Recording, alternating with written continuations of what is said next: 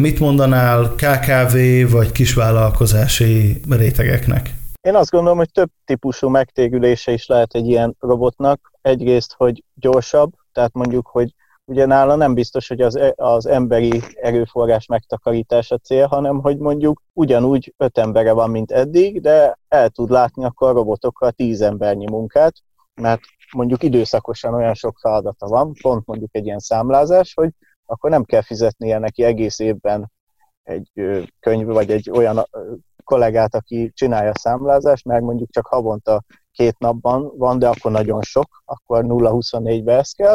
Ellenben lehet neki ott egy ilyen robotja, amit olyankor, hogyha már nem bírják a kollégák, akkor egyszerűen bekapcsolja, és akkor ő besegít alá. Tehát ezek a különböző csúcsidőszakokat is nagyon jól ki lehet küszöbölni, hogy olyankor besegít a robot.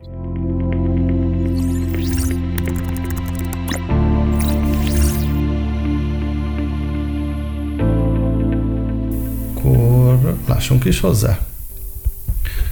Egyrészt szeretném megköszönni a türelmedet, Viktor, szeretném megköszönni, hogy részt veszel ebben a podcastben, és meginterjúolhatlak ezekkel az RPA rendszerekkel kapcsolatban.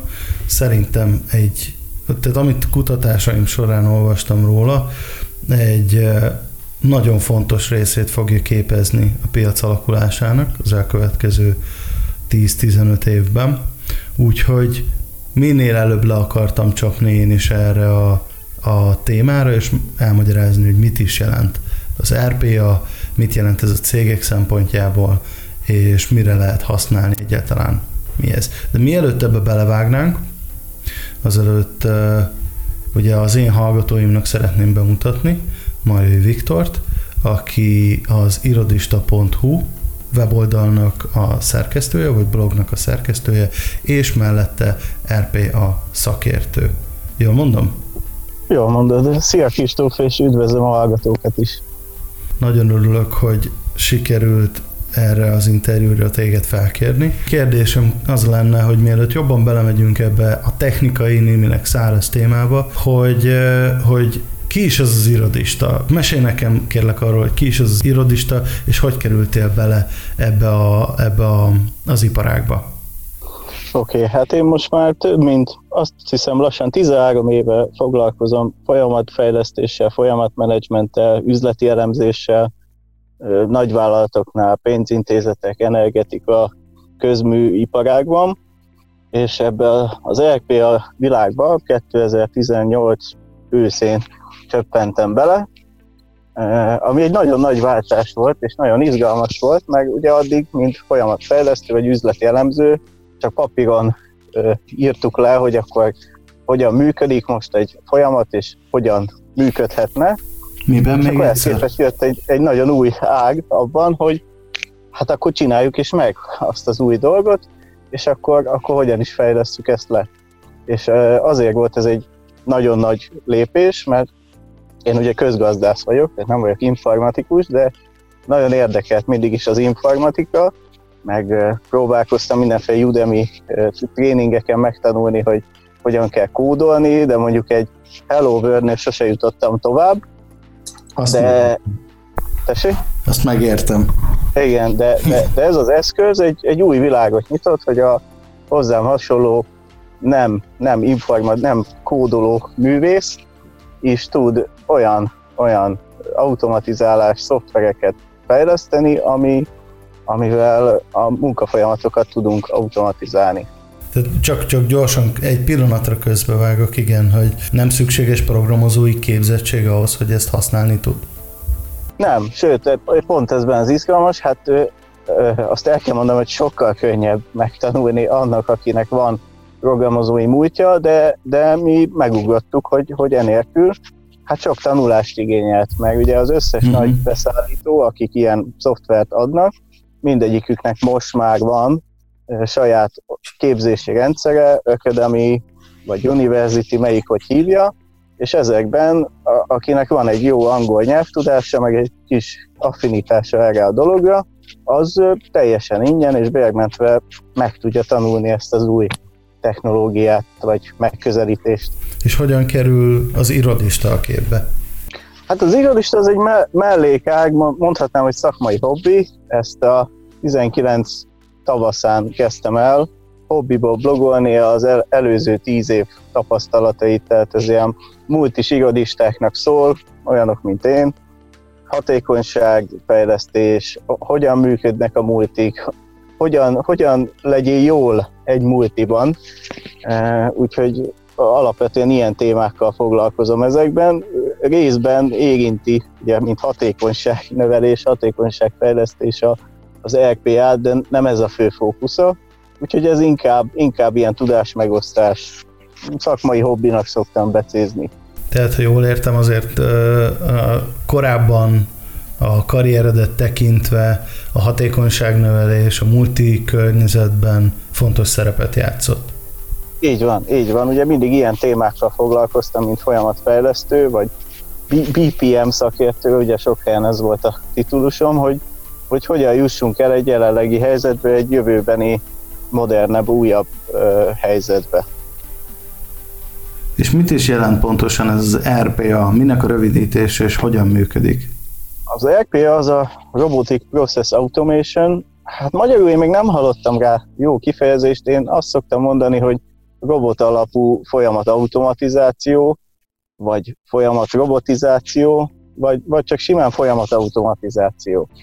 Wikipédia azt írja, hogy robotizált folyamat automatizálás. Igen, ezt is lehet, hogy ez inkább ilyen szó szerinti, ugye hát nem feltétlenül robotizáljuk, inkább robot alapon automatizáljuk le az adott folyamatot. Én ezt szoktam mondani, amikor erről beszélgetek.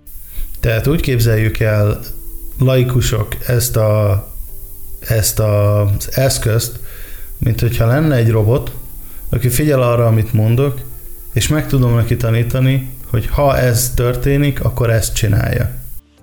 Így van, tulajdonképpen van erre egy célszoftver, és ebben a célszoftverben le tudjuk képezni azt, amit egy adott munkatárs, ügyintéző végrehajt. Tehát ténylegesen úgy tanítjuk meg, képernyőről képernyőre, hogy akkor most ide kattints, ezt írd be, ezt számolt ki, ha ez történik, akkor pedig erre menj tovább. Tehát teljesen, tehát nem hátulról a rendszer mögött dolgozik, hanem ténylegesen ugyanazokat a lépéseket hajtja végre, mint egy ügyintéző. Akkor, tehát nézzünk akkor egy pár, tehát nézzünk erre mondjuk egy konkrét példát, hogyha nekem beérkezik egy e-mailem, amiben azt mondják, hogy, vagy én feltettem egy kérdést, hogy számlázhatok-e XY összeget, és nekem megküldik, hogy igen, számlázhatod, akkor a botnak a következő tevékenysége az lenne, hogy felmegy az én számlász.hu oldalomra, és kiállítja a számlát, és ki is küldi? Például ez egy teljesen jó példa, hogy figyeli az e-mailed, mondjuk egy adott tárgy szöveget néz, és hogyha a megadott tárgyban szerepel, akkor megnyitja az e-mailt, kiolvassa a kapcsolódó adatokat, és akkor fellép akár a számlász.hu-ra, hogyha ez a példa, belép az accountodba, meg a saját jelszavával, vagy ami meg van neki adva, és akkor kitölti a számlát, és kiállítja, és kiküldi a megfelelő partnernek, akinek az adatai, ha megvannak, akkor számára ezt ki tudja állítani. És azt is be lehet állítani, hogy ezt előtte küldje ki nekem ellenőrzésre? Akár ezt is lehet, így van. Tehát gyakorlatilag úgy működik, mint egy irodai asszisztens. Alapvetően kettő fajta van, nagyon jó, hogy így nevezted, én úgy szoktam mondani, hogy van a digitális dolgozó, ez az úgynevezett unattended robot, ami teljesen autonóm módon végrehajt A-tól Z-ig egy megadott feladatot. Ez a digitális dolgozó. És akkor van a másik fajta, az attended robot, ő a digitális asszisztens, aki ténylegesen ott fut a teképeden, és bizonyos indító eseményekre, például mondjuk, hogy megnyitod az e-mailed, akkor ő elindul, végrehajtja addig a feladatokat, amik megvannak neki adva, például, hogy eljusson a számláig, és akkor, és akkor mondjuk földob neked egy checkboxot, és ha azt mondod, hogy ez így oké, akkor leokézod neki, és megy tovább. Ha azt mondod, hogy nem oké, akkor meg egy másik feladatot hajt végre. Tehát ez azt jelenti, hogy ha fel tudom térképezni a folyamataimat, tehát eddig nem tudatosan csináltam ezeket a dolgokat, csak tudom, hogy számláz.hu-n mondjuk hogyan kell számlázni, legyen ez bilingó vagy akármi, tehát a számlázó programmal hogyan kell számlázni, és az alapján, ahogy megállapodtunk hónap elején, vagy egy évvel ezelőtt valamilyen szolgáltatással kapcsolatban, azokra ki kell alakítanom, tehát ki kell alakítanom egy robotot, egy botot, ami ezeket mondjuk, legyen az havi rendszerességgel elvégzi. Tehát ha eddig nem volt tudatos a folyamatom, akkor tudatossá kell tennem. Így van, ez nagyon fontos, tehát mi is úgy dolgozunk, hogy mindig van előtte egy folyamatfelmérés, ahol lépésről lépésre, képernyőről képernyőre, adatról adatra fel kell mérni, meg ugye a robotnak nincsen önálló tudata, tehát ő azt fogja tudni végrehajtani, amit megtanítunk neki. Hogyha kihagyunk rá egy lépés, hogy mondjuk mentsél el valamit, akkor nem fogja elmenteni. Készítetek erről egy ilyen folyamatábrát? Vagy hogy néz ki egy ilyen folyamatnak a... Így van, tehát ennek a menete az, hogy mindig készül egy olyan előzetes dokumentum, ezt mi folyamat definíciós dokumentumnak hívjuk, amiben leírjuk az összes olyan lépést, hogy jelenleg hogy működik a folyamat, kik a szereplők, milyen rendszerek, és hogy nagy vonalakban hogyan fog működni ez az új automatizált folyamat, milyen változásokat hoz, és milyen adatokra van szükség. És hogyha ezt a megrendelő ezt jóváhagyja, elfogadta, akkor ezután van egy megoldás tervezés, ez a solution design, ahol megtervezzük, hogy hogyan fog ez a robot működni, milyen lépéseket hajt végre, és akkor ez alapján pedig a RPA fejlesztő neki áll, és ebben a céleszközben lekódolja, vagy elkészíti a robot workflow-t, és akkor utána, hogyha ez jól működik, akkor ezután van egy újabb dokumentum, ez a megoldás terv dokumentum, ami tartalmaz az összes technikai információt. Tehát nagyon piciben hasonlít ez egy szoftverfejlesztésre. Az alapvető nagy különbség, hogy egy szoftver lefejlesztése akár mondjuk fél egy évig is eltarthat, míg egy ilyen robotot akár egy-két hónap alatt is könnyen üzembe állíthatunk, vagy amit te mondtál például, ez a számlázós robot, szerintem ez nagyjából egy hét elég lehet. Tehát azt akarod ezzel mondani, hogy nem kell egy új vállalatirányítási eszközt bevezetnem, hanem a vállalatirányítási eszközeimet innentől kezdve nem én, vagy a munkatársam fogja ellátni, hanem egy bot. Így van, tehát ez alapvetően együtt működik. Mármint azokkal fog. Rendszerrel. Így van, tehát rá tud épülni, és az abban végrehajtott feladatokat, amit egy ügyintéző csinált eddig, mondjuk számlákat állít ki, riportokat hív le, azokat meg tudja a robot ugyanúgy csinálni. Tehát azokat a munkákat, amik alapvetően unalmasak, és nincs magas hozzáadott értékük, ellenben napi szinten akár órákat vagy napokat egyes munkatársaknak elvisz az idejéből, ezeket nyugodtan a robotra lehet bízni, és akkor az adott kollega a pontosabb vagy magasabb hozzáadott értékű feladatokkal foglalkozhat. Például, hogy abból a riportból ő elemzéseket készítsen, vagy döntéseket hozzon. És az összes ilyen unalmas, napi ismétlődő robot munkát, azt pedig bízzuk rá a gépre. Igen, ahogy most ugye ez egy podcast műsor, szóval csak hangot lehet belőle rögzíteni, így vizuálisan nehéz elképzelni, hogy vajon hogyan is működhet ez, de hogyha lát egy képernyőt, akkor jól értem, van egy képernyő elemző, vagy képernyő analitikus része ennek a szoftvernek, amiben én ki tudok jelölni akár egy bizonyos szót, vagy egy bizonyos pozíciót a képernyőn. Mezőt, mondjuk egy SAP-ban kijelöld az adott mezőt, hogy én ide akarok beírni, ott meghívok egy tranzakciót, ha továbbment megnézi, hogy azon a képernyőn megjelent egy új elem, tehát ténylegesen átváltott a kép, és hogyha ez így van, akkor pedig elkezdi mondjuk egy számlánál a megadott mezőkbe, oszlopokba beírni a szükséges adatokat. És milyen hibák léphetnek fel egy ilyen folyamatban? Hát sokféle lehet, ugye egyrészt lehet logikai hiba, tehát hogyha rosszul mértük fel, vagy rosszul mondták el, hát akkor a robot is rosszul fogja végrehajtani, ugye ez nagyon fontos. Ez mondjuk az a humán tényező. Így van, a humán tényező az ugye mindig ott van, mint veszély. A másik ugye bármikor előfordulhat egy rendszer probléma, egy lelassulás, egy megszakadás, ezeket is meg kell tanítanunk a robotnak, hogy ilyenkor mit csináljon. Tehát a robot le tudja kezelni majdnem minden technikai problémát, és a minden olyan logikai hibát, amire felkészítjük. Vagy fel tudjuk arra készíteni, hogyha itt nem tudok tovább menni, mert mondjuk felugrott egy olyan hibaüzenet, amit még sose látott, akkor meg tudjuk tanítani arra, hogy ilyenkor mi a teendő, zárjál be mindent, küldj egy e-mailt, hogy ennél meg ennél a tranzakciónál elakadtam hiba miatt, és kérlek, fejezd be manuálisan. Akkor itt egy olyan kérdés. Oké, a logikai hiba az világos, mert hogyha mondjuk esetleg rosszul mondták el, hogy a folyamat hogyan épül fel, és mondjuk kihagytunk egy lépést az implementációnál, az világos, az érthető, az megjavítható is nyilván. Engem az érdekel, hogy ha mondjuk egy weboldalon, vagy valahol felugrik, mondjuk változik, tudod, a weboldal, tegyük fel, egyik napról a másikra nem jelentik be. És a következő alkalommal, amikor végrehajtaná a feladatot, akkor felugrik egy pop-up. Ekkor leáll az egész folyamat, és hibaüzenetet kapok? Hát alapvetően ez is történhet, vagy hogyha fel van erre készítve a robot, tehát a fejlesztés során felkészítettük, hogy mit csináljon váratlan eseményeknél, ha mondjuk felugrik ez a pop-up, és nem tud vele mit kezdeni, mert ugye ő még nem ismeri, akkor küld egy hibaüzenetet, és bezárja a weboldalt, és készít róla egy logfájt, hogy eddig meg eddig jutottam, ezen meg ezen a helyen akadtam el. És akkor a fejlesztő meg tudja nézni, hogy aha, itt akadt el, itt van egy új pop-up, akkor azzal kiegészíti a robot workflow-t, hogy na, akkor erre kattints legközelebb rá, és akkor onnantól működik tovább.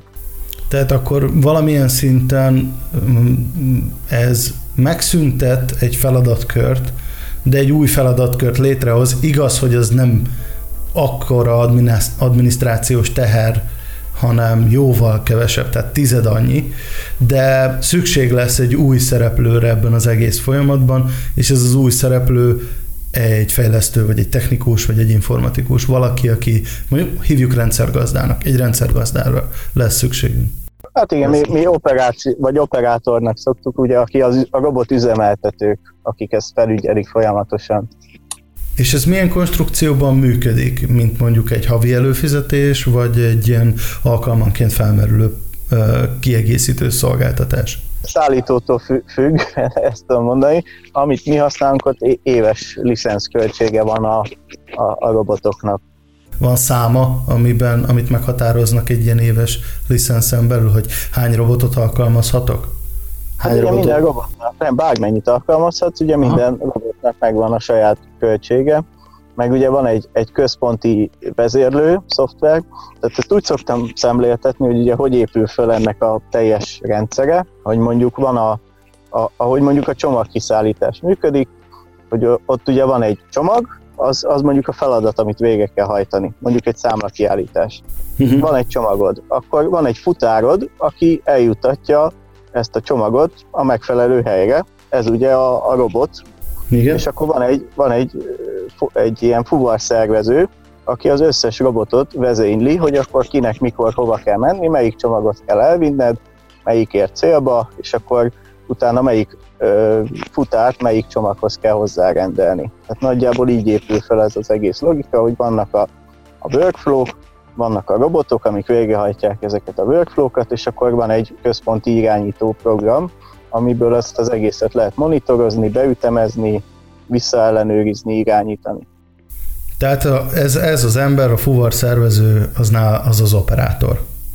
Ez egy valós személy. Az operátor nézi azt a szoftver elemet, ami tudja irányítani a robotokat, és abban ő tudja beállítani, hogy mikor melyik induljon, melyikkel volt probléma, mi volt a probléma. És ki akkor a kulcsember a cégnél, aki mondjuk az operátorral tartja a kapcsolatot? Hát alapvetően a megjelentett, aki számára ezeket az üzleti folyamatokat működtetjük, ugye mindegyik lehet különböző akár, tehát ilyenkor az operátornak egyeztetni kell, hogy miért állt meg, vagy mi történt, hogyha probléma van, ugye, hogyha ez üzleti. Ha technikai, akkor pedig házon belül kell megoldani. Mármint házon belül náluk, vagy házon belül nálunk? Hát így attól függ, mondjuk, ha informatikai hiba volt, mondjuk nem működik a rendszer, akkor az IT-val kell egyeztetni, hogy nem érhető el az adott rendszer, mondjuk az SAP, Ja, értem. Egy lépéssel előttem vagy, igen. Ugye én nem, hirtelen nem az SAP-ban gondolkodtam, hanem mondjuk a Számláz vagy valamelyik programnál, számláz.hu, billing vagy bármi ilyesminél, ahol mondjuk ugye nyilván akkor nekem a számláz.hu-val kell egyeztetnem, hogy miért állt le a szolgáltatásotok. Adott esetben a Microsoft-tal vagy bármilyen ERP, CRM szolgáltatóval, hogy miért állt le a ti szolgáltatásotok, az én eszközöm, ezek a botok nem tudnak dolgozni. Tehát azt nyilván én intézem. De hogyha valami hiba üti fel a fejét, mondjuk maradjunk ennél a pop-upos példánál, mert egyszerű, felugrott egy ilyen pop-up, vagy valamilyen probléma, akkor az operátornak az első dolga az, hogy ezt jelenti nekem, én vagyok a megrendelő, és akkor ezt jelenti nekem, hogy figyelj, Kristóf, a folyamatodban ez a probléma történt, úgy tudom kijavítani, hogy, és akkor javítsam ki, vagy javítottam már, vagy hogyan zajlik ez a dolog? Így van, tehát ugye mindenképp jelezzük a megrendelő felé, hogy most ezt nem fog tudni lefutni, mert hiba van, és hát Aha. Akkor két eset van, vagy ott helyben ki tudja javítani az operátor, mert apróság, akkor helyben javítja, újra kiélesíti ezt a robotot, és újra futtatja, vagy ha egy komolyabb fejlesztést igényel, akkor definiálja, mi volt a hiba, és akkor átadja ezt egy fejlesztést. Itt vagy? Azt a részt. Pillanatra megszakadtál. Azt mondtad a végén, hogy átadja ezt a részt, igaz? Átadja egy fejlesztőnek, igen. Így van. Tehát, hogyha ezt helyben tudja javítani, akkor ő helyben kijavítja, újra kiélesíti a robotot és lefuttatja. Ha viszont egy komolyabb hiba megüt föl, vagy nem lehet helyben megoldani, meg utána kell nézni, akkor definiálja a problémát, a lehetséges megoldást, ha tudja, és akkor átadja egy fejlesztőnek, hogy akkor ő készítse el a megoldást, és akkor utána újra üzembe állítható a robot. Tehát, hogyha jól értem, akkor olyan szakaszai vannak ennek az egész mondjuk bevezetési folyamatnak, amiben egyrészt nektek, mint szolgáltatóknak, mint fejlesztő cégnek meg kell ismernetek az én folyamataimat, hívjuk ezt feltérképezésnek, aztán utána, miután feltérképeztétek, készítettek egy folyamatábrát, aminél látom, hogy ez, vizuálisan látom, hogy ez hogy működik, és erre a folyamatra megmondjátok, hogy hol lehet ezeken és ezeken a pontokon egy botot alkalmazni, igaz? Igen, és hogyha ez megtörtént, ugye mi még azt szoktuk, hogy akkor teszünk erre egy erőforrásbecslést, hogy ez a megoldás, amit szeretne, akkor ez mennyi fejlesztői napot vesz igénybe, és hogyha ezt a megrendelő elfogadja, vagy akkor melyik részét kéri, akkor ez alapján el lehet kezdeni magát a fejlesztést. És ugye itt is nagyon, nagyon fontos szerepe az üzleti elemzőnek, mert lehet úgy választani egy folyamatot, ami egy embernek kiváltja az összes munkáját, de ő mondjuk csak havonta egy napot dolgozik vele, de az mondjuk 100 nap fejlesztés, de ugyanúgy lehet 100 nap fejlesztés, ami mondjuk sok-sok embernek napi csak 10 percét jelenti, viszont azzal sokkal több munkaidőt megtakaríthatunk, ráadásul összességében, már mondjuk 1000 embernek napi 10 perce, az ugye nagyságrendileg sokkal több, mint egy embernek a havi munkája, úgyhogy nagyon-nagyon oda kell figyelni az elején, hogy mi az, amit akarunk automatizálni, és nem mindig a nagy összetett folyamata jó, hanem sokszor csak egy apró kis része, ami nagy könnyebbséget okozhatnak annak az üzleti felhasználónak. Mennyire biztonságos ez a rendszer fizetések szempontjából? Tehát ennek a rendszernek meg tudok adni utalási funkciókat?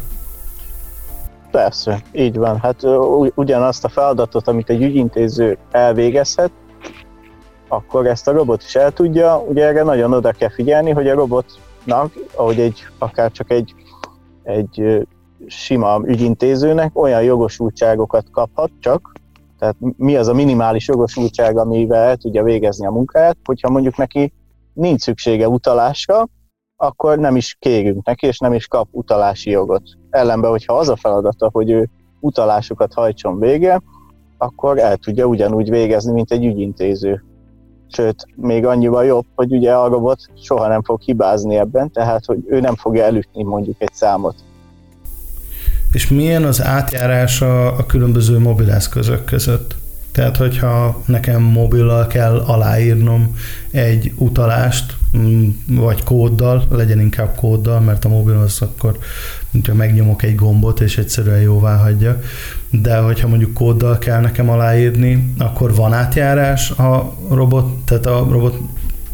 rá tudom kapcsolni a mobileszközre. Ilyen típusú fejlesztést még eddig nem csináltunk, szerintem van. Ugye mi alapvetően nagy válti környezetben végzünk ilyeneket, ott azért még ritkábbak a mobileszközön való belépési pontok, úgyhogy én még ezzel nem találkoztam eddig a munkám során. Akkor ez csak egy érdekes felvetés lehet. Rögtön ez fordult meg a fejemben, hogy például egy utalásnál ugye szükséges az aláírás, vagy a jóváhagyás, és ezt valamilyen mobilapos eszközzel lehet megtenni, vagy egy kóddal, vagy valamivel, amivel jóváhagyod, kivéve akkor, hogyha leülsz a gép elé, ugye, és akkor Amúgy ez megoldható ugye azzal a digitális asszisztenssel, ugye amiről beszéltünk, hogy a robot elindítja az utalást, aztán megáll, addig ugye felugrik akkor neked ez a jóváhagyó felület, amit mondjuk a banki alkalmazásod felkínál, hogy ott hagy jóvá, addig a robot áll, és amikor ez a képernyőn te jóvá hagytad a saját kódoddal, és eltűnt ez az ablak, tehát elfogadtad az utalást, akkor meg tovább is végzi el a további feladatot. Tehát ilyen szempontból működhet. Értem. Eddig említetted többször, hogy nagyvállalati környezetben alkalmazod ezeket, vagy hát a nagyvállalati környezetben viszed be ezeket, ott azért jelentősen lehet kimutatni, tehát jelentős mértékben lehet kimutatni mondjuk a megtérülést, hogy hát nyilván a megtérülés ebben az esetben a költségcsökkentést jelenti. Mit mondanál KKV vagy kisvállalkozási rétegeknek? Én azt gondolom, hogy több típusú megtérülése is lehet egy ilyen robotnak. Egyrészt, hogy gyorsabb, tehát mondjuk, hogy ugye nála nem biztos, hogy az emberi erőforrás megtakarítása cél, hanem hogy mondjuk ugyanúgy 5 embere van, mint eddig, de el tud látni akkor a robotokkal 10 embernyi munkát, mert mondjuk időszakosan olyan sok feladata van, pont mondjuk egy ilyen számlázás, hogy akkor nem kell fizetnie neki egész évben egy könyv vagy egy olyan kollégát, aki csinálja a számlázást, mert mondjuk csak havonta 2 napban van, de akkor nagyon sok, akkor 0-24-be ez kell. Ellenben lehet neki ott egy ilyen robotja, amit olyankor, hogyha már nem bírják a kollégák, akkor egyszerűen bekapcsolja, és akkor ő besegít alá. Tehát ezek a különböző csúcsidőszakokat is nagyon jól ki lehet küszöbölni, hogy olyankor besegít a robot. Vagy mondjuk, hogyha kockázatokat akar csökkenteni egy bizonyos feladatba, hogy akkor ezt mindig csinálhatja a Józsi, mert hogy ő azt nagyon jól tudja, de abban nem biztos, hogy olyan jó, akkor arra ráállítunk pluszba egy robotot. Tehát nem mindig az embernek a megtakarítása a legfontosabb, hanem bevételnövelés, rugalmasság, biztonság, ezek is lehetnek olyan megtérülési számok, amikkel lehet számolni egy robotfejlesztés során. Inkább javíts ki, ha tévedek. Befektetési infrastruktúra, amire szükség van egy multinál, meglehetősen nagy. Ahogy említetted is, több részlegnek kell együtt dolgoznia. Van egy üzletfejlesztési, vagy egy folyamatfejlesztési szakértő, van egy operátor, van egy programozó, van maga a licensz, amit ki kell fizetni. Tehát ez egy elég vehemens beruházásnak tűnik multi szempontjából, ami érthető is, hiszen rengeteg folyamattal dolgoznak. De azt mondod, hogy erre az infrastruktúrára mondjuk egy KKV környezetben nincsen szükség?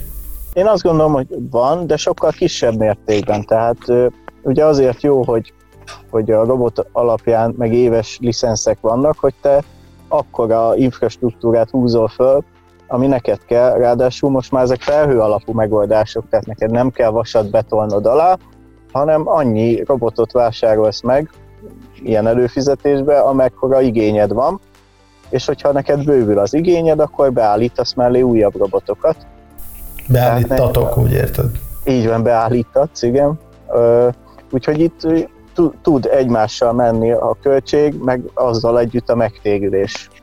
Ugye ezzel kapcsolatban merül fel rögtön a kérdés az élelmes vállalkozóknál, hogy miért ne tudnám én ezt megtanítani az IT-somnak? Van ez ellen valami érv? Vagy igazából... Azért nehéz ez, mert ugye nem elég jó programozónak lenni, hanem egyszerre kell neked jó üzleti elemzőnek lenni, tehát szükséged van egyfajta domain tudásra, tehát ismerni kell a folyamatot, ismerned kell azt az adott rendszert, amit automatizálsz, mondjuk a számlász.hu-t, vagy a SAP-t, és ismerned kell ezt a célszoftvert, amiben le fogod fejleszteni. Most ez a hármas tudás azért jellemzően nincsen meg egy IT-sban egyszerre, de természetesen ők is megtanulhatják, csak ez egy más típusú megközelítés igényel. Maga az eszköz használata az egy alacsony vagy egy magas belépési küszöbbel rendelkezik? Tehát az, hogy én el akarom sajátítani ennek az eszköznek a használatát, vagy felprogramozását, az egy drága, vagy egy olcsó mulatság? Hát ugye magát a képzéseket teljesen ingyen megtanulhatod, ráadásul most már ezek a nagy beszállítók adnak ingyenesen is egy-két robotot, hogy kipróbálhassd. Tehát mondjuk egy KKV számára majd arra, hogy elkezdi az első néhány robotját lefejleszteni, ahhoz szinte ingyen elindulhat vele, és amikor ő majd elkezd bővülni, akkor kell majd ezeket elkezdeni fizetnie. Tehát költség szempontjából szinte ingyen vagy nagyon olcsón el lehet kezdeni ezeket használni. Erről mindig eszembe jutnak tehát nem azt azért a digitális transformáció során, tehát az, hogy a különböző folyamatainkat digitalizáljuk, vagy átvisszük egy másik rendszerbe, vagy megpróbáljuk a munkatársainknál bevezetni, megpróbáljuk a munkatársainknak megtanítani, hogy ezek hogyan működnek. Sosem szabad alábecsülni ugye az üzleti és a piaci tapasztalatnak az igényét. És emlékszem még annó a chatbotoknál volt egy ilyen hirtelen probléma, amikor mondjuk különböző chatbot szolgáltatók ingyenesen adták magát a chatbot fejlesztő platformot, és a világ legborzasztóbb, legszörnyűbb ilyen, nem tudom, kiszervezett ügyintézési rendszerei chatbot formában megjelentek, és hát hogy mondjam, több kárt okoztak, mint hasznot. Tehát van ez az oldala is. Van ez az oldala, és van az az oldala nyilván, hogy egy alacsony belépési küszöbbel egy élelmes vállalkozó, ha van rá ideje és energiája, akkor el tudja sajátítani ezeknek a botoknak a felprogramozását és használatát, de ami mindenképpen javasolt, hogy egy ilyen botokkal foglalkozót, egy RPA eszközökkel foglalkozó cégnek legalább az üzleti szakértőjét felkeresse. Egyet tudsz ezen? Igen, ezzel egyetértek.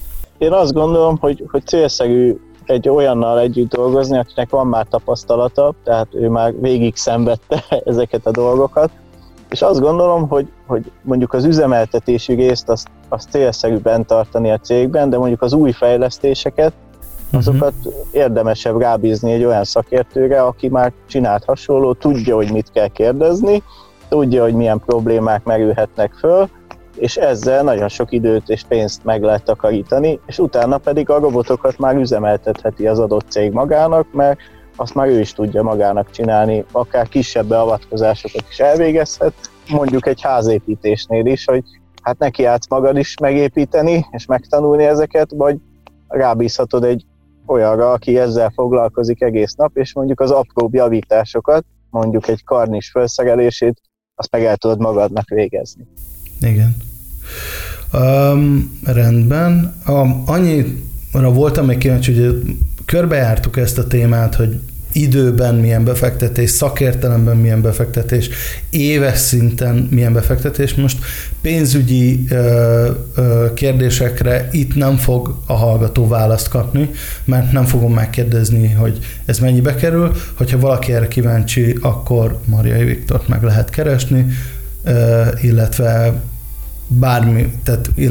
RPA-val foglalkozó szakértőket. Tehát most, hogyha valakinek ilyen jellegű kérdése van. Akinek ezzel kapcsolatban van kérdés, akkor LinkedIn-en nyugodtan jelöljön be, kérdezzen, nagyon szívesen segítek, hogyha vannak ilyen kérdései. És ezért nem fogunk itt most a pénzügyi részéről beszélni, mert más az, amikor a multik, a nagyvállalatok foglalkoznak vele. Más az, amikor egy szakértőt kérdezel meg, és neki adott esetben óradíja van. Más az, amikor elkezded Tehát amikor valamilyen tanácsot kérsz valamiről. Úgyhogy ez annyira viszonylagos, hogy ezt nem is akarom ide bevinni. Engem jobban érdekel a társadalomra gyakorolt hatása ezeknek az eszközöknek. Mert ugye eddig az ERP rendszerek, CRM rendszerek, azok munkahelyeket effektív nem pótoltak, vagy vállalatirányítási rendszerek, azok munkapozíciókat, feladatköröket nem pótoltak, hanem egyszerűbbé tettek. Tehát valaki az jó iktatásra már effektív nem volt szükség, vagy adatrögzítésre feltétlenül nincsen szükség, de ezekkel az RPA rendszerekkel nekem nagyon úgy tűnik, hogy azért van olyan pozíció, van olyan szakma vagy készség, ami ezáltal megszűnik. Mi lesz ezekkel a... Tehát van róla esetleg tapasztalatod, hogy ezekkel a pozíciókkal, amik megszűnnek, ezekkel az adminisztrációval foglalkozó, alacsony képzettséget igénylő pozíciókkal, az ezt ellátó emberekkel mi történik, miután bevezettek egy ilyen rendszert, egy ilyen botot? Uh-huh. Nekem az a fő tapasztalatom, hogy ugye ezek nem váltanak ki alapvetően embereket, hanem felszabadítja őket a munkájuknak az unalmasabb része alól, és olyan dolgokkal tudnak foglalkozni, ami több hozzáadott értékkel rendelkezik. Tehát szerintem nem az a fő fókusz ezeknél, hogy minél több embert le tudjunk építeni, de természetesen olyan embereknél, akinek a teljes munkája kiváltható, mert egy robot jobban, vagy gyorsabban, vagy olcsóbban el tudja végezni, ott ez előfordulhat. Tehát nem mondom, hogy ilyen nem történik, de a legtöbb esetben nem ez a példa, amit én eddig láttam, hanem tényleg olyan munkákra tudnak fókuszálni, vagy akkor olyan más feladatkörökkel tudnak foglalkozni, aminek több értéke van, több dolgot el tudnak végezni, több bevételt hozhat a cégnek. Viszont igen, akkor ez egy átképzéssel járhat, hogy akkor ő más típusú feladatot csinálja. Ő eddig számlázott, most akkor a jövőben pedig olyan munkákba tud részt venni, hogy akkor utána mi történjen, hogy oké, kiment a számla, de akkor hogyan adjunk jobb szolgáltatást az ügyfélnek. Igen, hogyha ilyen összetett koncepciójú problémákkal van is affinitásra foglalkozni. Mert azért a legtöbb adatrögzítéssel és adminisztrációval foglalkozó munkatárs, ők nem rendelkeznek. Tehát én merem azt kijelenteni, hogy ők nem rendelkeznek akkora ambícióval, hogy probléma megoldással vagy cégfejlesztéssel kezdjenek el foglalkozni. Tehát ők jól el voltak abban a pozícióban, amiben a beérkező információkat egy Excel táblába kellett rögzíteni, és ezt kellett csinálni napi 8 órában, vagy ugyan a 8 órában tudjuk jól, hogy 4-5 óra esetleg a valódi munka, és abban adatokat kellett rögzíteni. Nekik kijelenthetjük, hogy muszáj elkezdeni valamilyen egyéb ambíciókra szert tenni, mert ez a munkaterület ez meg fog szűnni.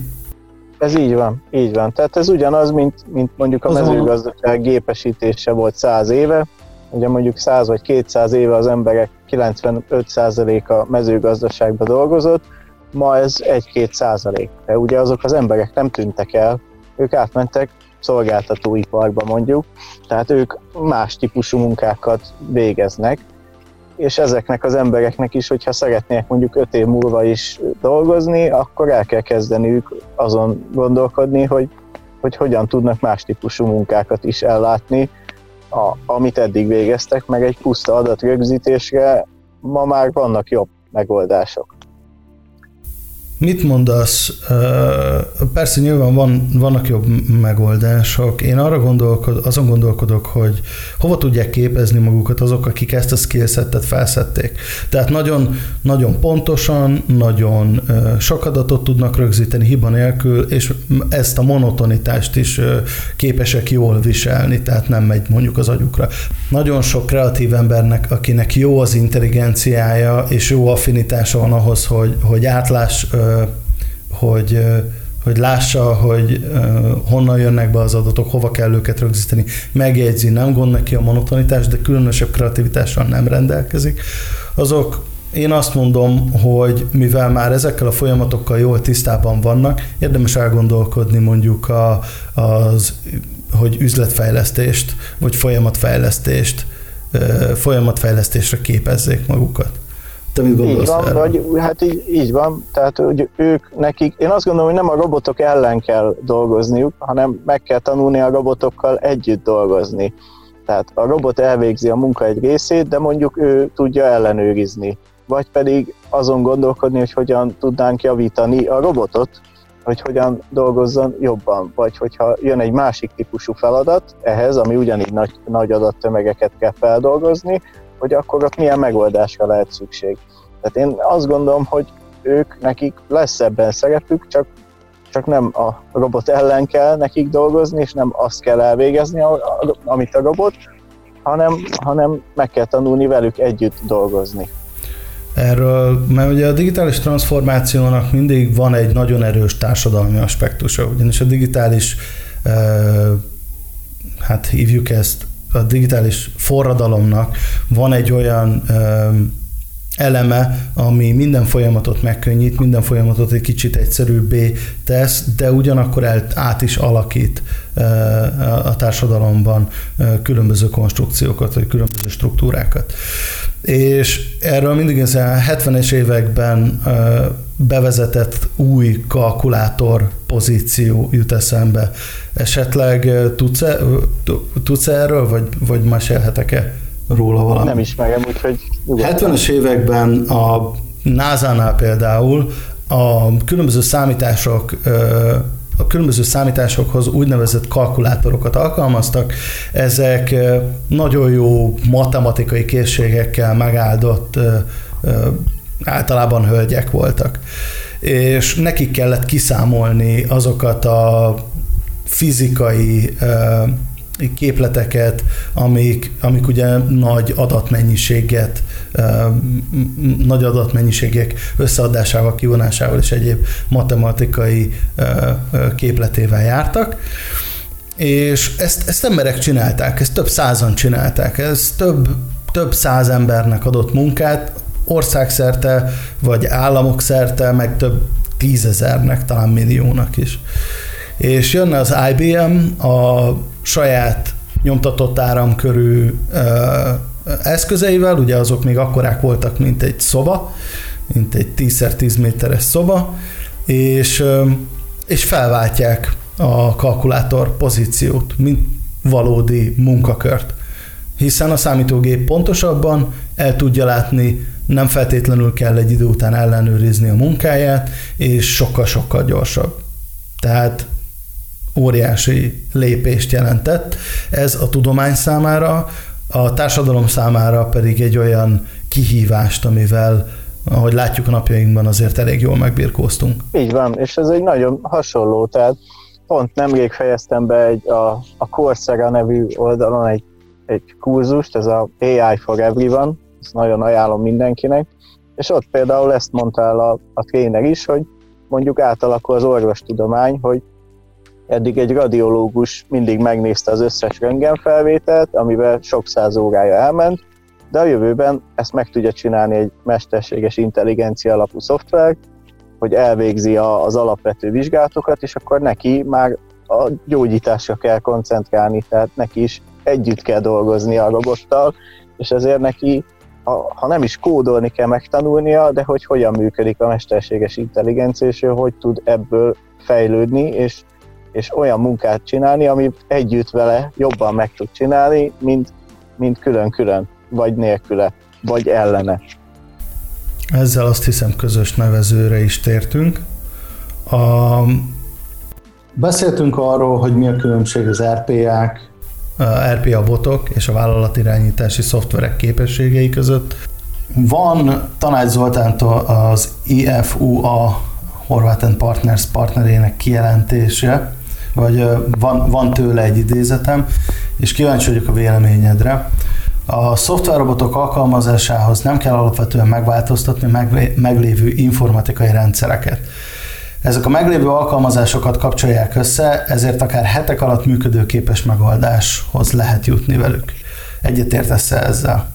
Én ezzel teljesen egyetértek. Tehát én azt gondolom, hogy ez a technológia alapvetően interfészt tud képezni, tehát hidat képez két különböző rendszer között, például mondjuk egy ERP rendszer és egy Excel között, és azt, ami hónapok, évek kemény munkája lenne lefejleszteni, hogy legyen egy jó adatátviteli rendszer, azt akár csak átmenetileg, vagy tartósan is egy robot képes áthidalni ezt a hiányt, mert azért mindannyian tudjuk, hogy egy ilyen ERP rendszer, vagy akár egy banki alaprendszernek a fejlesztése az nagyon-nagyon nehéz. Tehát ezek nagyon masszív, nagy, sok adattal kiválóan működő rendszerek, de hogyha egy új funkciót kell beépíteni, az azért nem könnyű.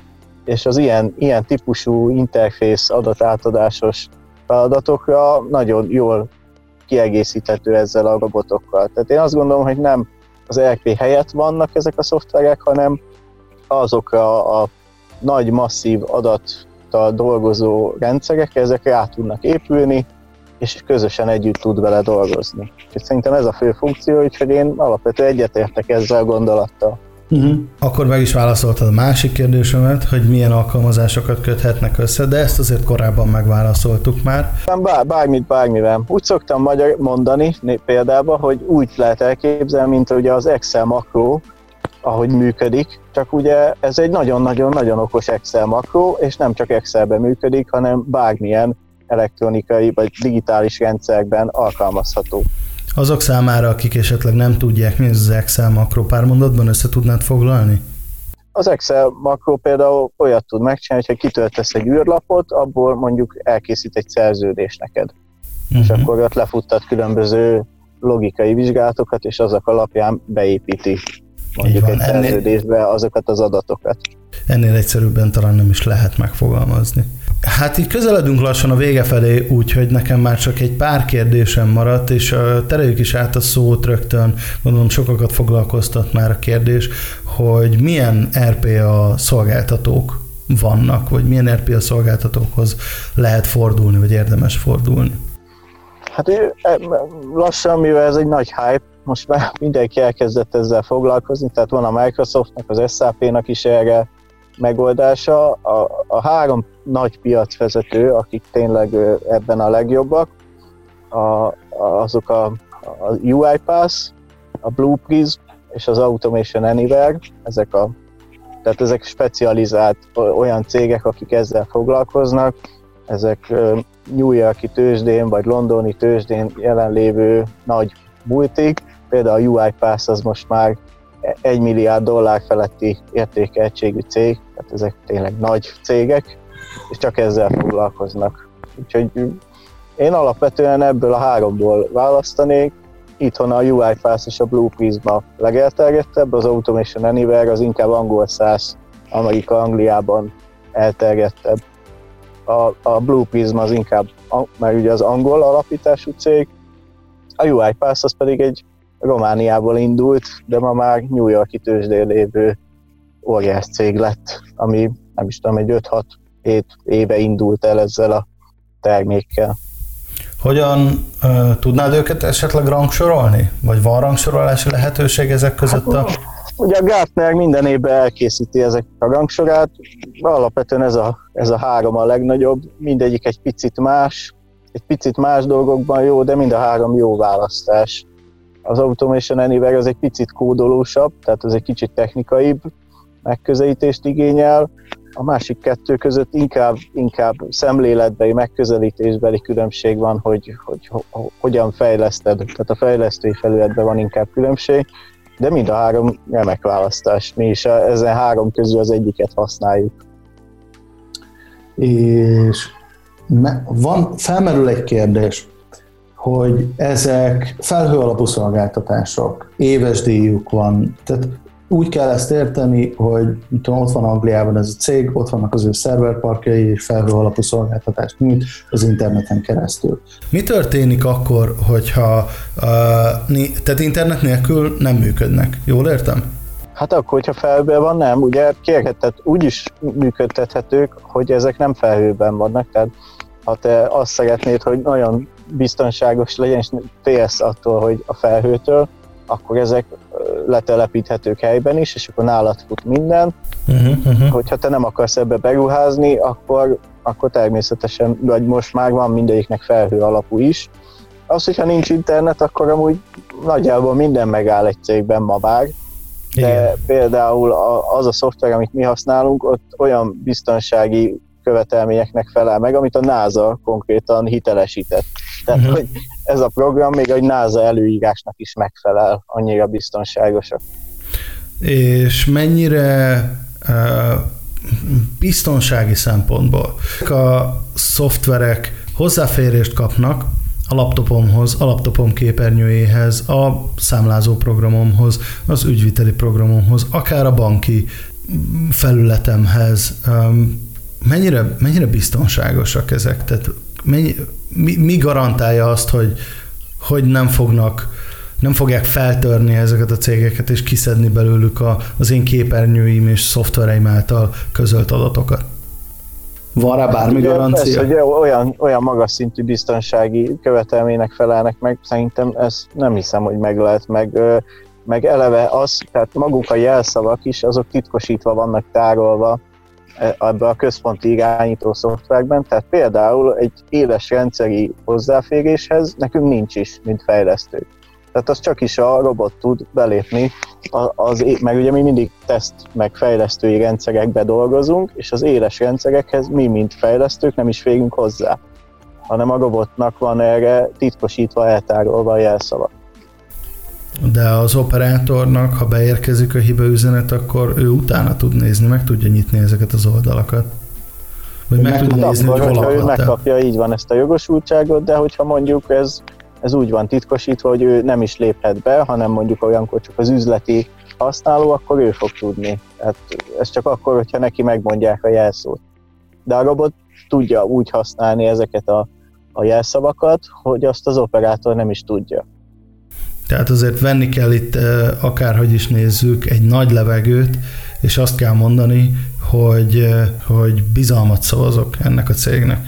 Én azt gondolom, igen, tehát, és igen, de a robot azt fogja végrehajtani, amire megtanítjuk, tehát nem fog felébredni, mint a Skynet, és nem lesz Terminátor, hanem azt hajtja végre, amire megtanítjuk.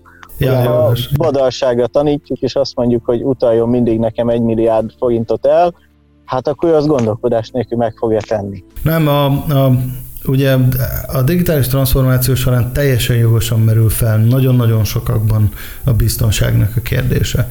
Hol vannak biztonságban az adataim? Miért vannak biztonságban az adataim? Egyáltalán biztonságban vannak-e? És azért nagyon-nagyon sokan arra esküsznek, hogy amíg az én gépemen van, amíg az én gépemen tárolom, és senki más nem fér hozzá rajtam kívül, vagy azon az egy emberen kívül. Az is már egy óriási rizikófaktor, hogy én leültetek valakit az én számítógépem elé, és hagyom, hogy használja az eszközeimet. De amint föl kell, onnantól kezdve már nem. Igen, de én mondjuk jobban félnék akkor egy vírus, vagy egy malware támadástól, ami lezárja a géped, és majd akkor enged be, hogyha te kifizeted a megfelelő összeget. Én azt gondolom, hogy például ez, hogy csak ott tárolja az adatait, ez más szempontból egy sokkal nagyobb rizikó. Én inkább ettől félnék. De én úgy látom, hogy még mindig a humán a legnagyobb rizikófaktor, és nem tudsz olyan rendszert építeni, ahol nincsen humán rizikó. Én azt mondom, hogy az egymás iránti bizalom, vagy az ellenőrizhetőség, tehát hogyha általában azért az üzletemberek, vagy az üzletvezetők, tulajdonosok nagyon jó emberismerők. Ez az esetek nagy részében azért igaz, hiszen arra építették a cégüket, hogy különböző szolgáltatásokat és termékeket értékesítenek. Tehát mondjuk azt, hogy értenek hozzá. Az ügyvezetőik, vagy a kirendelt ügyvezetőik már nem biztos, de a tulajdonosok, akiknél indult, azoknál az esetek nagy részében ez igaz. Nekik az én tapasztalatom szerint az szokott lenni az érvük, hogy mivel jó emberismerők, ezért azt meg tudják mondani, hogy az alkalmazott, tehát hogy kit alkalmaznak, kinek szavaznak bizalmat, kiben bíznak meg, és tudják ellenőrizni is őket. Ezeknél a szoftvereknél, digitális megoldásoknál ez a lehetőség nem áll fenn. Tehát teljesen jogos a félelmük. Én személy szerint úgy vagyok vele, hogy én bízok ezekben a rendszerekben. Nem bízok meg akármilyen cégben. Tehát már bocsánat, Tehát én azt mondom, hogy mindenki nézzen utána annak a szolgáltatónak, akinek a szoftverét alkalmazni fog, vagy használni fogja, és ne görgesse le az adatvédelmi tájékoztatót, meg az általános szerződési feltételeket az aljára, hogy gyorsan leokézza, hanem olvassa őket végig. Nézem, ugye ezekről a cégekről vannak pénzügyi beszámolók, ezekről a cégekről vannak jogi kivonatok, vannak biztonságtechnikai elismervények, ezeket mind, vagy tanúsítványok, ezeket mind meg lehet nézni, és itt szakértő segítségével meg lehet vizsgálni a validitásokat, a valókat.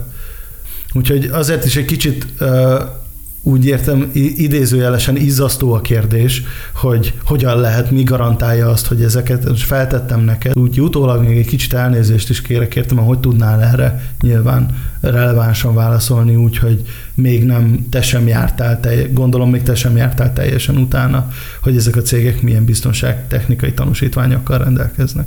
Hát amit mi használunk, azokat ismerjük, tehát azokban megbízunk, azt megnéztük, a többit azt nem ismerem. Így van. Tehát azt lehet mondani, hogy mindenki végezze el a házi feladatát, amikor erre kerül a sor, és ne utasítsa el élből, mert hogy nem bízik benne. Ezt így kijelenthetjük. Így van, ugyanúgy, hogy egy új kollégánál is érdemes ezeknek utána nézni. Így van. Én alapvetően ezekkel a gondolatokkal zárnám a beszélgetést, és nagyon szépen köszönöm, hogy... Én is köszönöm, hogy itt lehettem. Hogy részt vettél ebben a podcast adásban, rengeteg. Te szerintem teljesen kiveséztük, amennyire lehet ennek az egyórás podcastnek a keretén belül. Kiveséztük ezt a témát, eléggé... Én azt tudom felajánlani, hogyha bárkiben még maradt esetleg kérdés, akkor LinkedIn-en megtalál, vagy hogyha ott nem szeretne, akkor a irodista.hu-nak a kapcsolati oldalán, hogyha ír, akkor az is hozzám kerül. Nagyon szívesen válaszolok bármilyen típusú kérdésre, vagy legalábbis megpróbálok, hogyha tudok, de mindenképp fogok válaszolni, úgyhogy nyugodtan keressetek. Így van, ha esetleg kihagytunk valamilyen kérdést, valamire nem derült fény, akkor mindenképpen. Én ezekkel a gondolatokkal zárom ezt a podcastet, köszönöm szépen még egyszer, hogy itt voltál. Annyi kérdésem lenne, hogy mit szólnál, hogyha pár hónap múlva egyeztetnénk egy újabb interjút, és reflektálnánk együtt esetleg ennek az RPA piacnak a változására, esetleg megvizsgálhatnánk egy esettanulmányt. Jó, nagyon szívesen. Jó, hát akkor nagyon szépen köszönöm a figyelmet mindenkitől, mindenkinek további eredményes digitális transformációt, és mindenki vigyázzon magára ebben a helyzetben. Köszönöm Viktor, hogy itt voltál, szia!